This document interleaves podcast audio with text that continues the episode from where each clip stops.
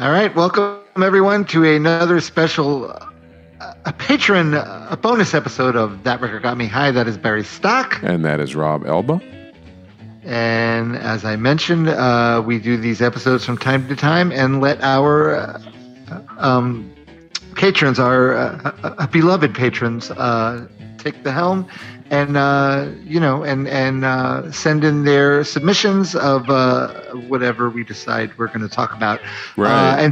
And Barry, if someone wanted to get in on this fun and become a patron, what would they do? Go to patreon.com/TRGMH and pick one of the affordable monthly options for supporting That Record Got Me High, starting with an option that's as little as $1 a month.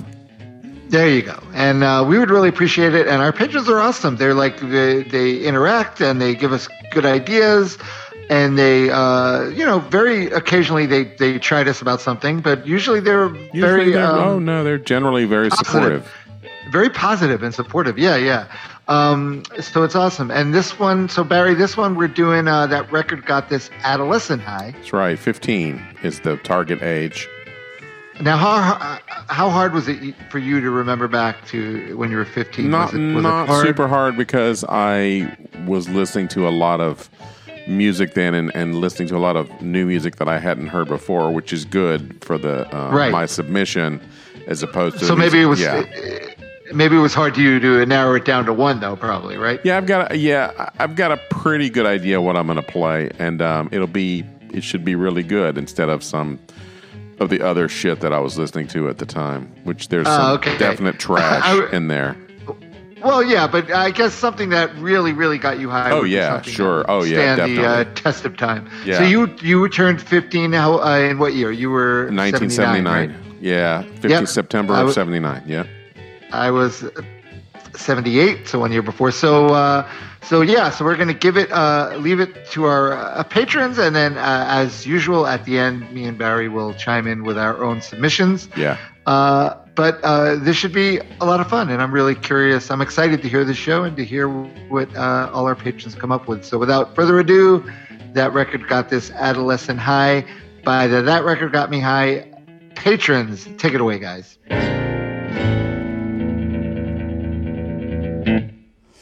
Hey guys, Steve Carroll in Chicago. You know, one of the tracks that really blew me away around the age of 15 was Neil Young's Hey Hey My My Into the Black, the last song on Rust Never Sleeps.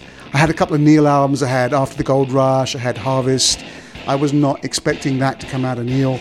That guitar sound was just monstrous. It sounded industrial, almost sort of mechanical, like they'd sort of set the amplifiers on fire. And of course, the lyrics, better to burn out than fade away. I don't think there's a better teen angst song than that. I didn't know about the whole Devo connection to that track back then, and if that's new to you, you should definitely check it out. You won't be disappointed. All right, guys, take care. All the best.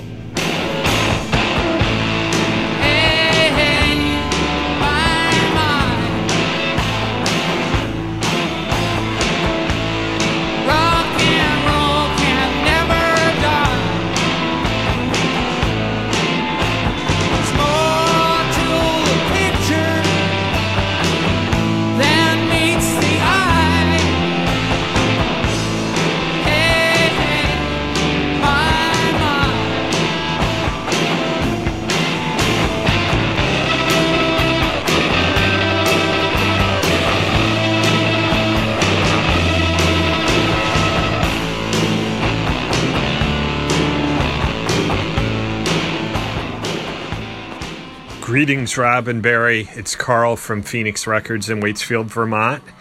Thanks for getting me high back in 1984. And that was the freshman year in high school. I was at a good school, but a crappy jock-filled Jesuit high school existence, and looking for anything to pull me out of that malaise. Luckily, there was a good record store near my school, and I would walk down there after school. And one day I walked down after school, and there was a new album by Black Flag. I had previously picked up My War, but this one was probably the first one that I got close to release date, and that album was Slip It In. and had everything I wanted on it. Oh man, just from the cover artwork to that bass line from Kira at the beginning of the title track, just so much tension, anger, but also some sophisticated arrangements and musicianship on there as well. So that's an album that holds up to this day. Slip It In from Black Flag, 1984. And man, it still kicks a lot of ass. Later.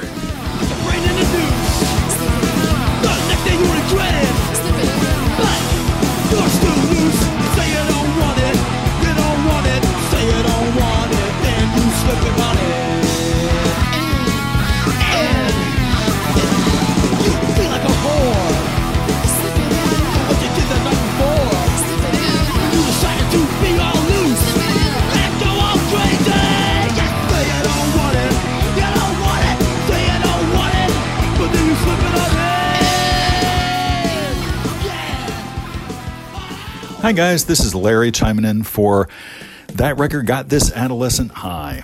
I'm old, so my 15th year corresponded with our nation's bicentennial, and 1976 had some great music happening. I really liked the bass stuff, so Wild Cherry, Play That Funky Music, and Parliament, Give Up the Funk. There was a lot of stuff like that on the radio. But it's also the year that Boston came out with their album. Later, I'd appreciate the Runaways and the Ramones, but at the time, those were off my radar. The Eagles' Hotel California came out that year. But the record that got me high, you're going to hate me, Kansas, Carry On Wayward Son. It's got a really rocking minute-long intro before you get to the lyrics, and then it breaks down super dynamic to this just piano and voice. The bass comes in with a glorious bass tone, but the thing that really floated my boat was the organ. The organ is just doing accents. It's like stabs throughout. Halfway into the song, there's this really tight instrumental breakdown, and it comes out with just a killer organ solo. And, you know, the 70s, there was, you know, the Deep Purple stuff, Procol Harum, Traffic. So there was a lot of good organ music, but this thing totally got me high.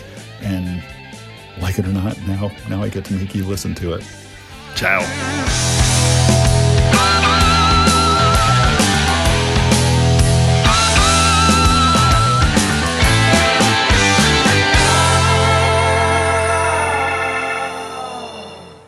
Once I rose above the noise and confusion, just to get a glimpse beyond this illusion.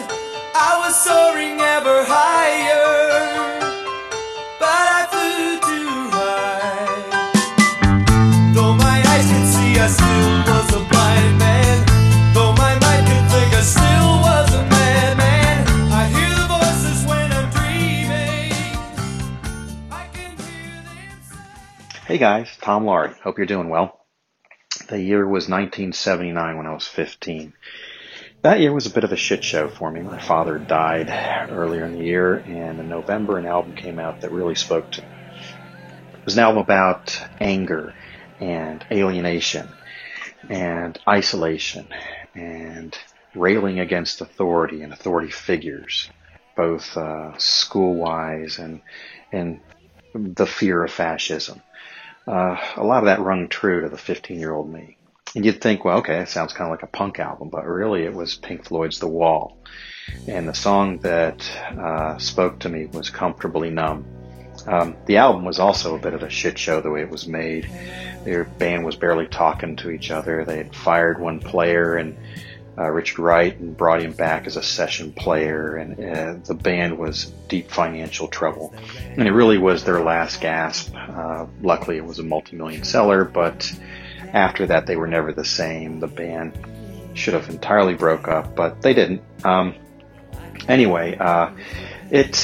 In retrospect, it's, you know, it has moments where I still like it. It's not my favorite Pink Floyd album anymore, but this song, Comfortably Numb, really spoke to me. Thanks. Bye.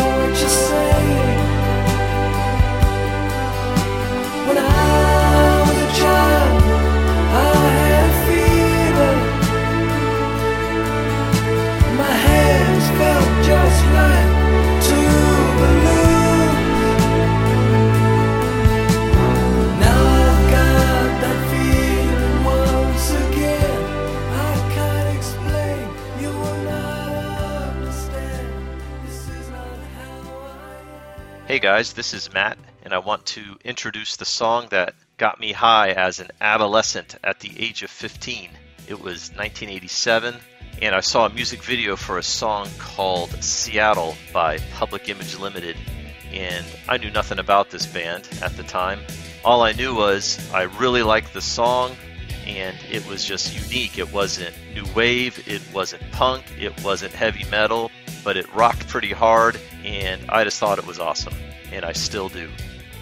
Don't like the look of this old town. What goes up must come down. Having turned is lost and bound on unfamiliar playing ground. What in the world? Get out of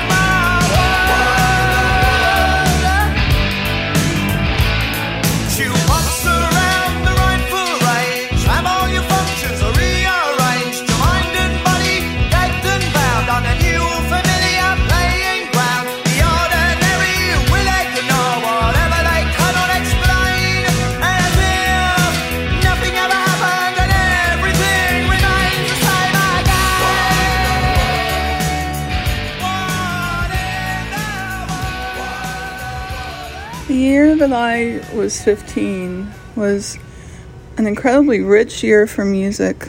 I had to go back and look at the release dates of some of my favorite songs from back then, and kind of in the first half of my 15th year, Donovan released Hurdy Gurdy Man, and I thought that would be it. And then I noticed that toward the end of my 15th year, the first Led Zeppelin album was released.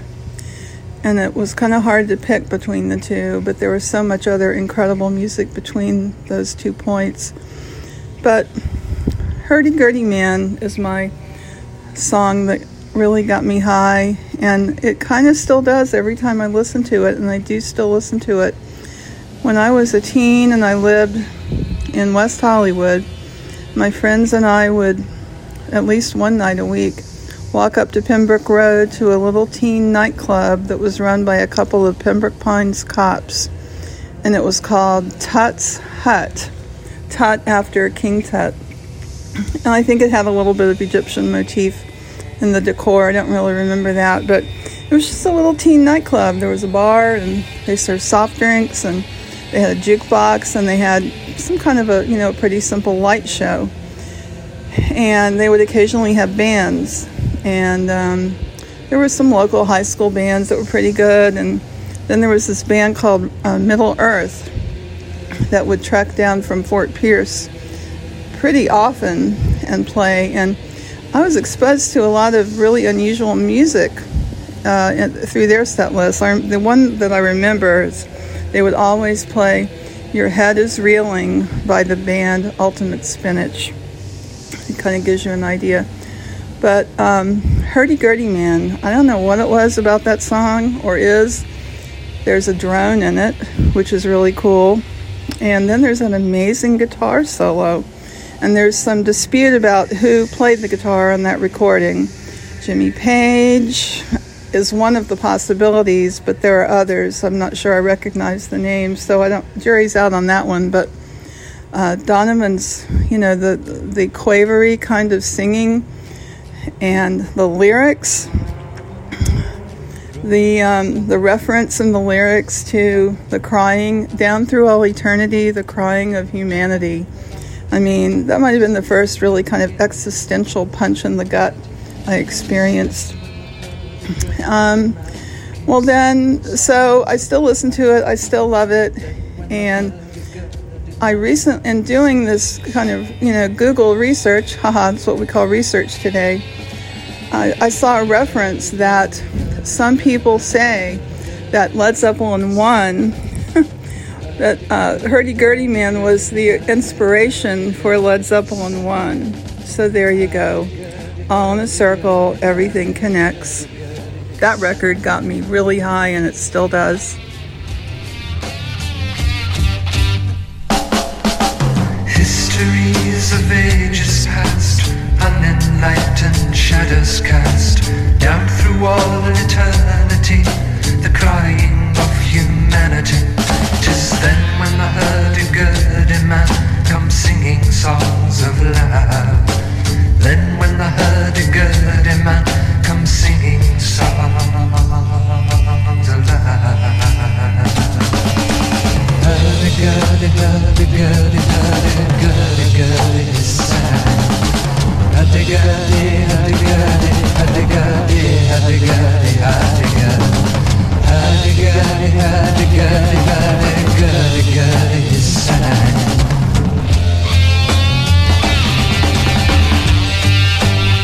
Hey guys, this is James from Baltimore. When I was 15 in 1979, Elvis Costello got me high. In secret. You guys are about my age. I don't know how it was for you, but when I was growing up, music fandom was extremely tribal.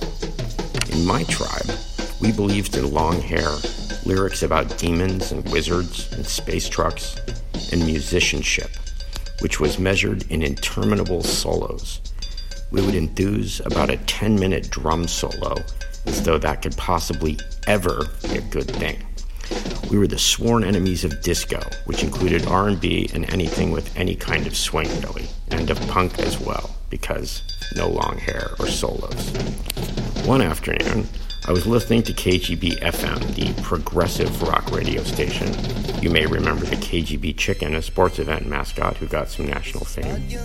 When the song Green Shirt came on, it was everything I was against, and I was utterly seduced by the radically spare instrumentation, that snare, the sneering, insinuating vocal, and the literate, sophisticated lyrics. In addition to being a heavy rock fan, I was a closet reader and a history nerd, and I was thrilled by the phrase Quisling Clinic in a rock song. I would never have admitted it to any of my headbanging buddies, and I still hated punk in theory, but I was a closet Costello fan from that day forward. Before they put you on the torture table, 'cause somewhere in the Quisling Clinic there's a shorthand type is taking seconds over minutes. She's listening into the Venus line. She's picking out names. I hope none of them are mine. But you tease, you flirt, and you shine all the buttons on your green shirt. You can please yourself, but somebody's gonna get it. Never said I was a stool bitch. I never said I was a diplomat. Everybody is under suspicion, but you don't want to hear about that. 'Cause you tease, you flirt, and you shine all the buttons on your green shirt. You can please. This is Jeff Greenstein.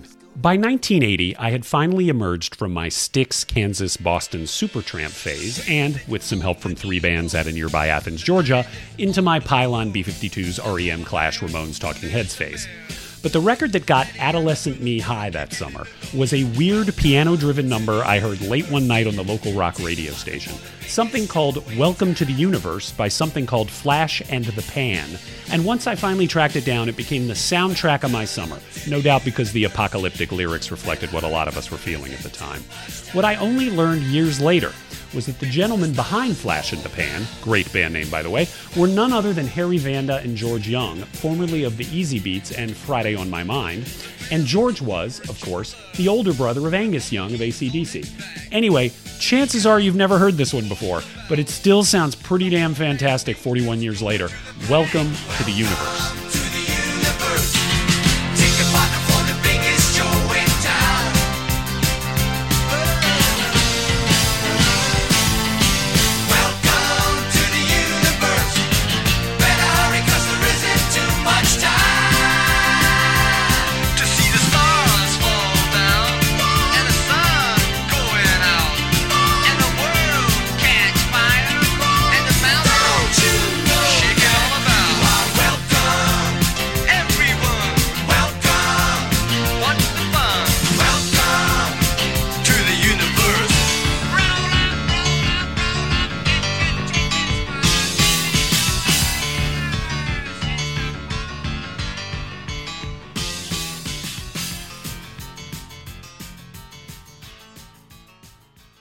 Hi, I'm Chris Mecklin. That record that got the adolescent me high, I turned 15 in 1984. My choice is not Hot for Teacher. My choice is off of U2's The Unforgettable Fire, the song A Sort of Homecoming.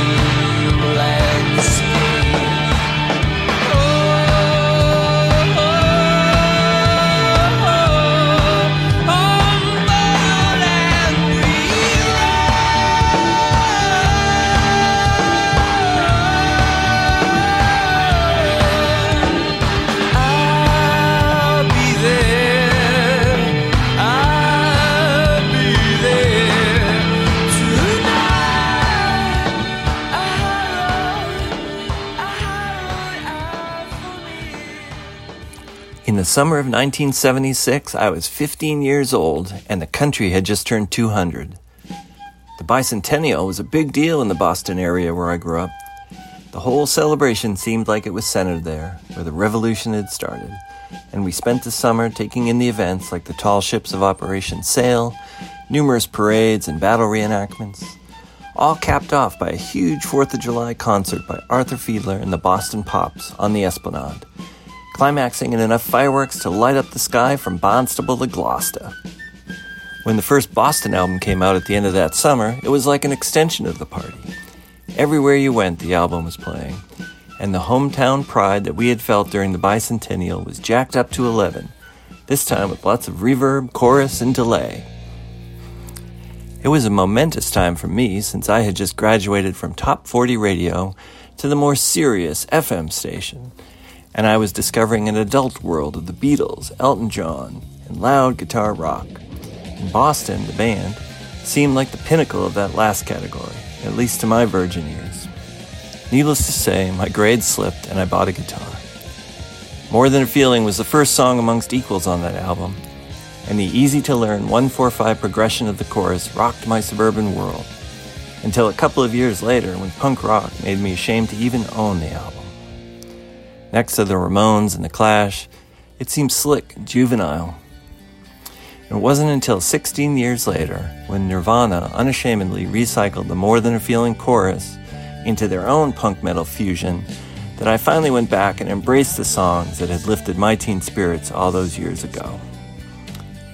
Here's to being young and stupid and falling in love with rock and roll.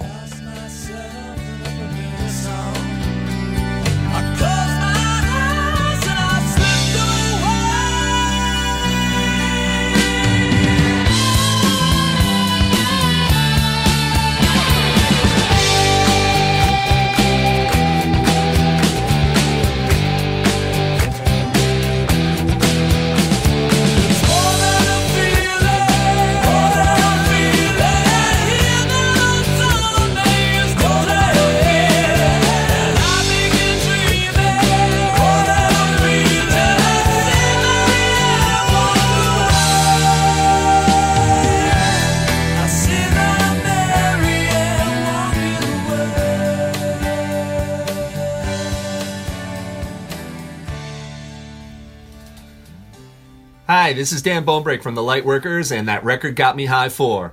In 86-87, when I was a sophomore at Boca High, These Important Years by Husker Du got this adolescent high. Yeah, I know. Warehouse Songs and Stories isn't anyone's favorite Husker record, but for me it is. And this first track nails that adolescent feeling of school routine, nothing changing fast enough, and of course adults telling you to cherish these years because they'll be gone too fast. Lyrics like, expectations only mean you really think you know what's coming next and you don't, and yearbooks with their autographs of friends you might have had, color those feelings of wanting to grow up quickly, not knowing shit from Shinola, and maybe forgetting to live in the present. The rest of Warehouse is brilliant as well, and showcases Bob and Grant at the top of their songwriting game, each alternating the 20 songs throughout the album, except for once. This record and album got me through those important years, maybe more so than any other, and my Husker Du tattoo on my calf has Warehouse colors across it for that reason. Cheers! For all the things and pleasant ways, no matter how we feel, and no one knows the difference, 'cause it all seems so unreal. You better grab a hold of something simple, but it's true.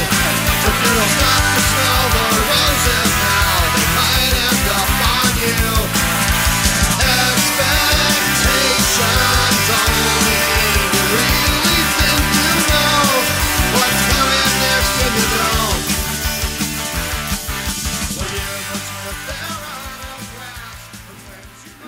Hi, this is Woody Compton of Is This Tomorrow? It's interesting that they picked 15 as an age for a song that got you high. I think it's a very influential time in people's lives, and I would bet most people still listen to the music they liked when they were 15.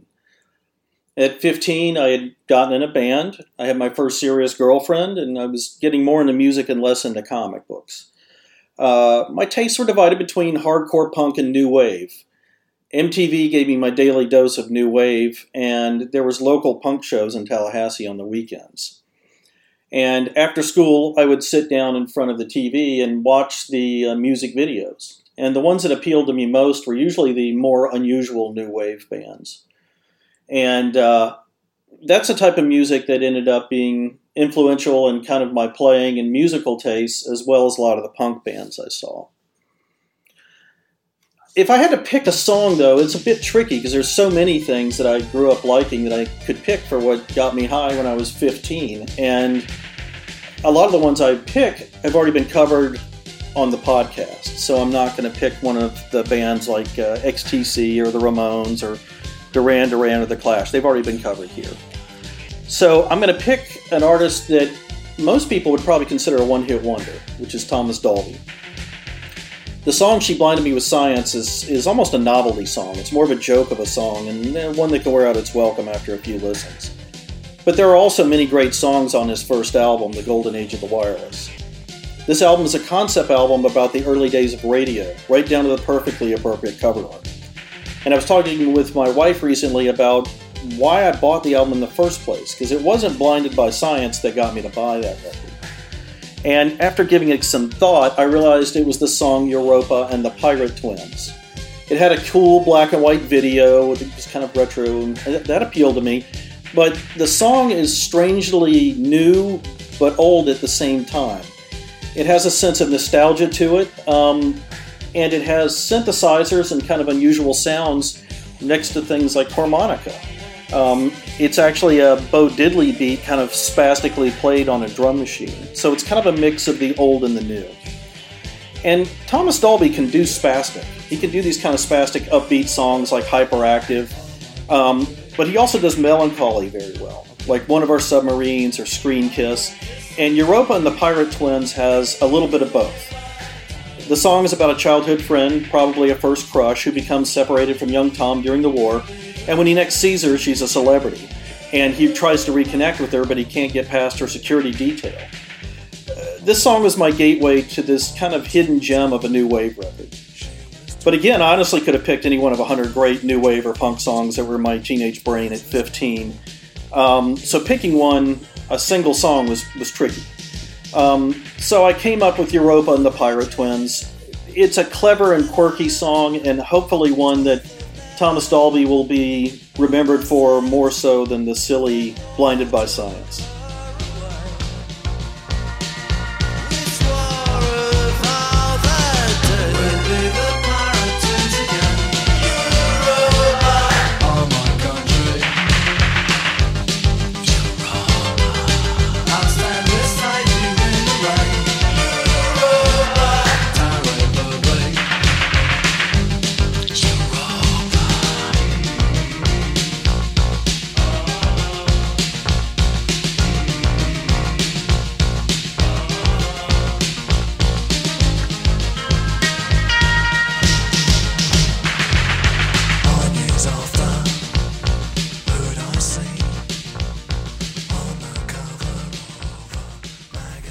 Hello there, this is Rory from Oakland, California, and I'm going to say that the record that got me high and caused a great deal of intrigue from 1976, when I was 15, was one by a band called Clap 2, with two A's.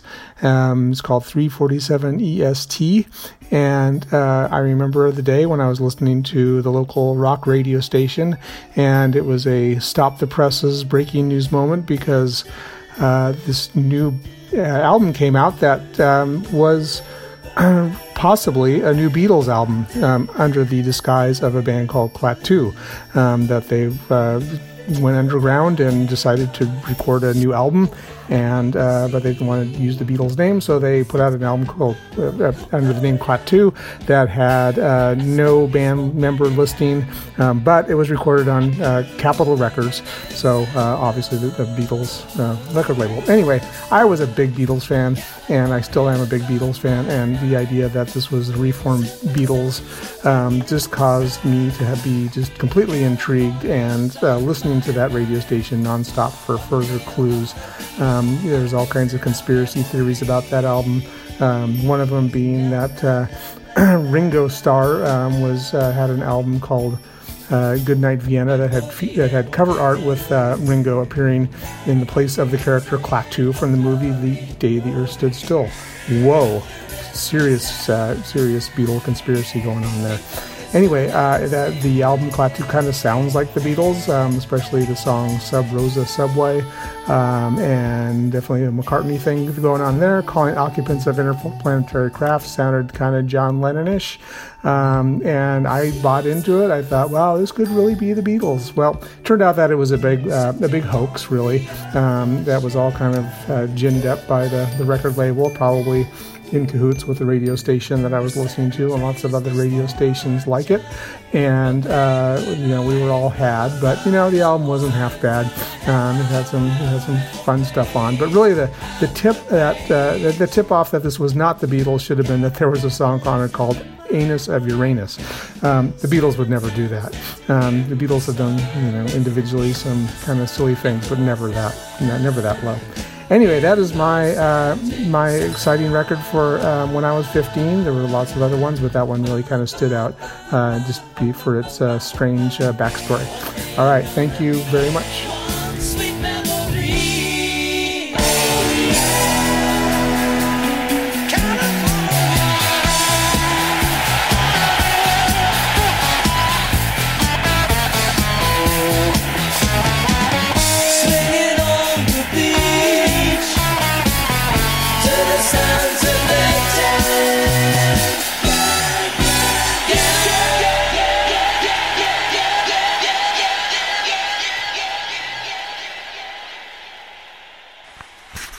Hi, this is Sean Foley, and I'm picking a record that I discovered when I was 15. It was actually released about 4 years before I was 15. I was going to try to find something when I turned 15, which was in 1978, but there's just so much, and frankly, the go-to I would have is the first Cars record, which everybody knows already, so... this record that I've chosen, I discovered in 1978, I believe. I remember being 15 and really digging on it. And it's by the British band Badfinger. I was aware who Badfinger was because, of course, they had their hits in the early 70s, that being, patrons of the Beatles, and I was a big fan. I had a copy of Straight Up, their kind of big hit album in the U.S. But then their commercial imprint was very small after that record, and so I completely lost track of them. I remember I was in the record store one day, and I was going through their dollar bin, and they had this Badfinger record called Wish You Were Here. And I thought, well, it's $1, why not? That's turned out to be one of my favorite albums of all time, which is kind of the best way, I think, to discover anything, which is just by sheer chance and you know, finding it for a buck and kind of falling in love with it. So my selection is from that record, Badfingers Wish You Were Here. I'm going to pick, there were two medleys on that record, and I'm going to pick the one that closes the album. It's called Meanwhile Back at the Ranch, Should I Smoke?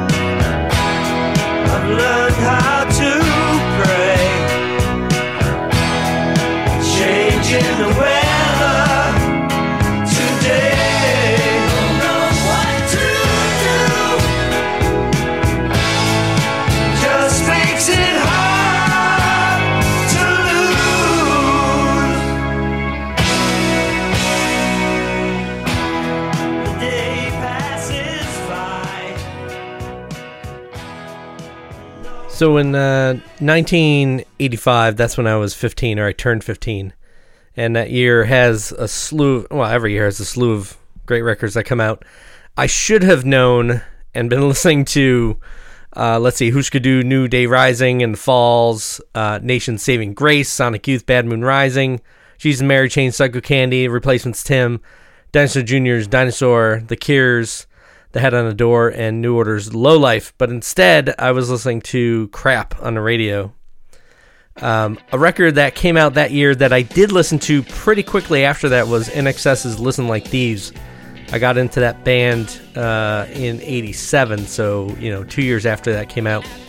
And I quickly became obsessed with the band. That was kind of my first band I became obsessed with that was my own and not something my siblings kind of played for me, and then eventually soon after that, a year or so after that, then that's when I went down the rabbit hole and was introduced to more underground music, and then I started getting into those records that did come out in 1985 but I didn't listen to until probably 1988, 89, 90, etc. So anyway, Listen Like These by NXS is my pick. I'm sorry. Take it down to the end of town, where they have control, but they're losing touch when the lights go out.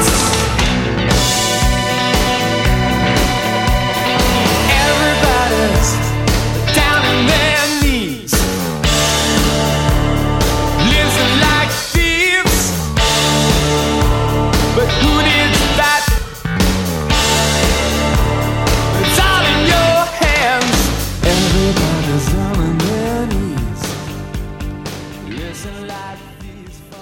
Hi, Rob.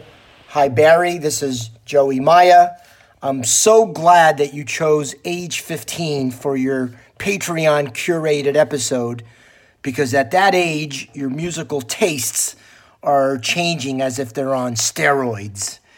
So when I was 15, a lot of amazing, groundbreaking records came out, like Iggy Pop's The Passenger, the Sex Pistols album came out, the Ramones' Leave Home came out, and I own all three of those albums and love all three and listen to all three of those albums, but at age 15, I cannot say that any of those albums were even on my radar.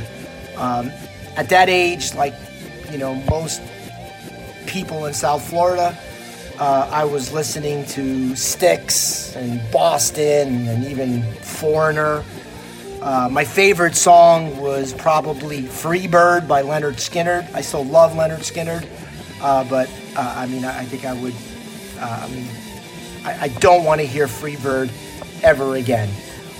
So what kind of changed things is that later in the year, sitting by myself late at night, probably a little high, on Don Kirshner's rock concert, a band called Cheap Trick came on and played, and I was like, wow, that's really cool. And then a few months later, in a band with Isaac Baruch, we were playing Surrender, and I loved it. I absolutely loved it. And that, you know, I just couldn't go back to the music I listened to. I couldn't go back to Styx after listening to Cheap Trick. And Surrender is still one of my favorite pop songs. I think one of the greatest pop songs ever written. So that's my song that got me high when I was 15, Surrender by Cheap Trick.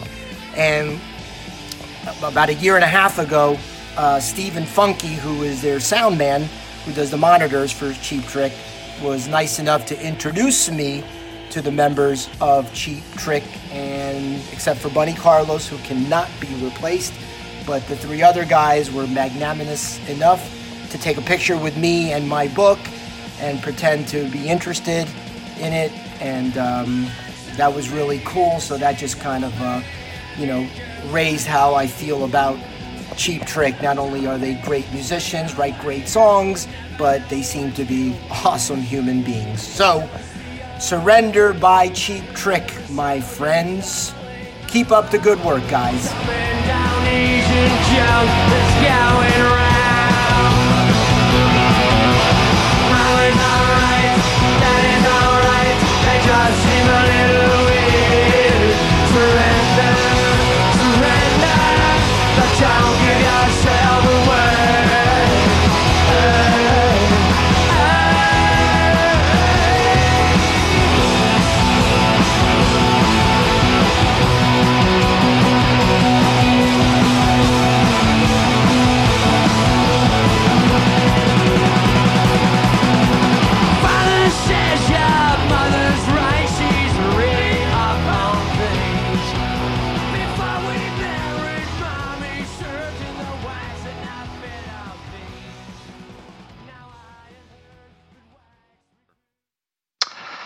All right, hey everyone, this is Rob from That Record Got Me High podcast, and 1978 was the year that I was 15, and I wanted to pick a song, obviously, you know, as me and Barry talk about, when you're at that age, 15, that's a lot of times that's when you really get into music, and you listen to a bunch of stuff, but I really wanted to honestly pick one that got me really high, and that sort of changed things for me. And I was just discovering punk rock when I was 15 and new wave. So I was listening to Ramones and Sex Pistols, and I was thinking one song that came out. I was thinking of Public Image, the song "Public Image" by PIL, and I was thinking "Another Girl, Another Planet" by The Only Ones, and Ramones, the album Road to Ruin came out in 78, so there could have been songs from that. But I just decided to go with something that I vividly remember discovering when I was 15. And I discovered it because I was a kid. I used to watch TV like late night. I was a late night TV kid. I had a TV in my room, and I used to stay up and watch The Tonight Show with Johnny Carson, and I'd watch Don Kirshner's rock concert and Night Flight. There used to be a show called Night Flight and Creature Feature. And on Saturdays, I used to watch Saturday Night Live.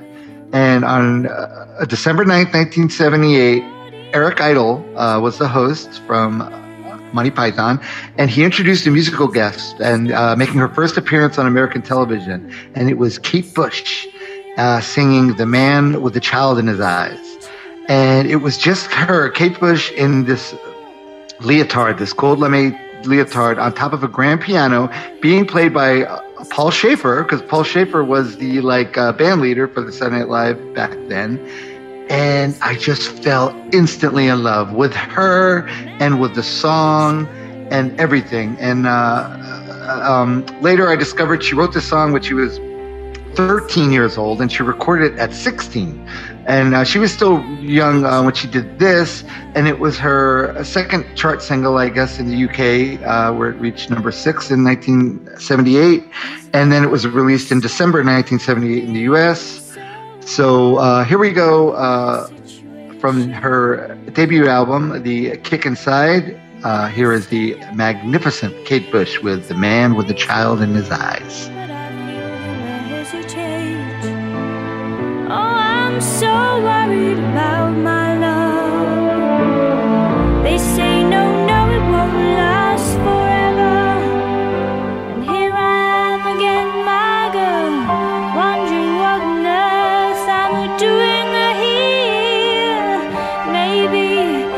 doesn't love me.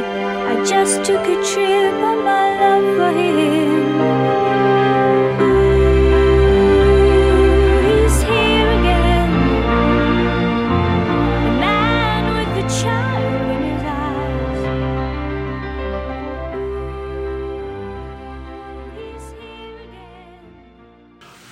This is Barry Stock from That Record Got Me High.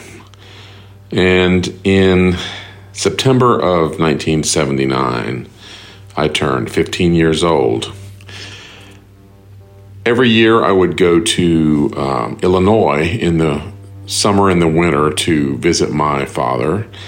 And where he lived, Quincy, Illinois, they had a public library that had some really great things in it, probably because there was a Franciscan college nearby called Quincy College, and there was a lot of intellectual activity centered there.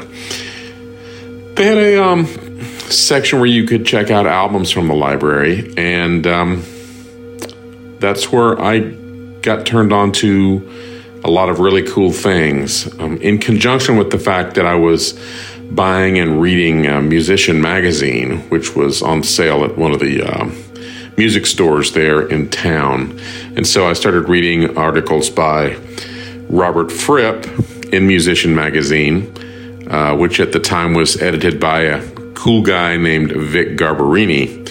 And Robert, in those articles, mentioned some names that were to have a huge impact on my life, specifically J.G. Bennett and Gurdjieff and Krishnamurti. And so besides the musical aspect, it also had a profound impact on my life as a person going forward from that time.